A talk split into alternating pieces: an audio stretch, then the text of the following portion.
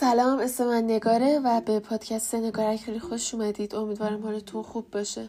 این سری می‌خوام در مورد انیمیشن مولان حرف بزنم که توسط والت دیزنی تو سال 1998 ساخته شده و همون موقع به خاطر داستان جدیدش نامزد دریافت جایزه اسکار و چند تا جایزه دیگه بوده.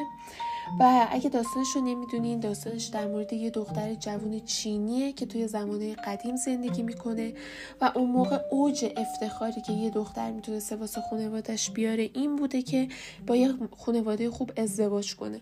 اما خب مولان اصلا شخصیتی اینجوری نیست دوست نداره که فقط شوهر کنه دوست داره بقیه به خاطر هوشش به خاطر شخصیتشون رو دوست داشته باشن نه اینکه شوهرش کیه و خانوادش کیه.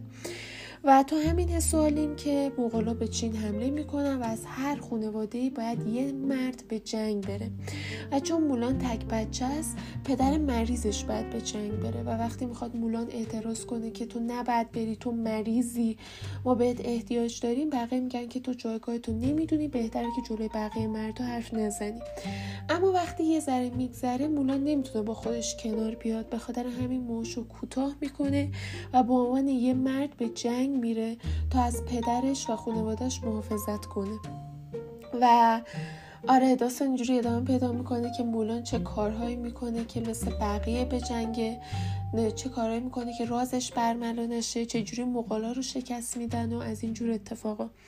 من وقتی بچه بودم و برای بار اول مولان رو دیدم از همون موقع خیلی خوشم اومد از شخصیت مولان و حتی الان.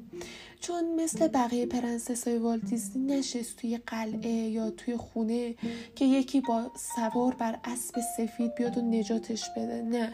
مولان واسه حفاظت از خانوادش و پدرش حاضر شد همچین ریسکی رو به جون بخره. حاضر شد خودش رو پسر کنه و اصلا به این فکر نکرد که حالا من عاشق میشم نمیشم یکی منو می‌گیره نمی‌گیره. می‌دونین یعنی اصلا تو این فاز نبود.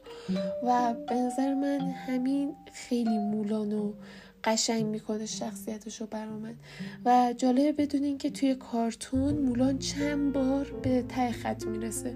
ولی هر بار به روش خودش بلند میشه. و این توی انیمیشن شما می‌بینین که یه اجرای کوچیک هست به اسم موشو که حالا یه تنزی هم به انیمیشن میده. و هر کدوم از شخصیت رو توی انیمیشن یه جوری از توسط بقیه مسخره شدن. توسط بقیه اینجوری بوده که همین گفتن تو هیچی نمیشی تو به هیچ جایی نمی‌رسی. از دید بقیه کارهایی که اونو می‌کردن احمقانه بوده. ولی اینکه اونو به خودشون به قلبشون ایمان داشتن باعث شد که تهش به قهرمان تبدیل بشن. و خیلی برام قشنگ این کارتون. حتی بعد گذشته این همه سال باز من مولان رو می‌بینم. و شاید چند سال دیگه باز ببینم. به نظر من اگه یه چیزی انیمیشن باشه یه فیلمی انیمیشن باشه اشکالی نداره که اونو ببینید. مهم داستانشه و داستانش که خیلی قشنگه برا چی نباید ببینید؟ چون بقیه میگن انیمیشن واسه بچه نه. اصلا انیمیشن خوب سن نداره. داستان خوب اصلا سن و سال نداره. هر سنی می‌تونه بشینه ببینه. پس اگه این انیمیشن رو دیدین نظرتون رو برام بنویسین تا پادکست بعد. فعلا خدافظ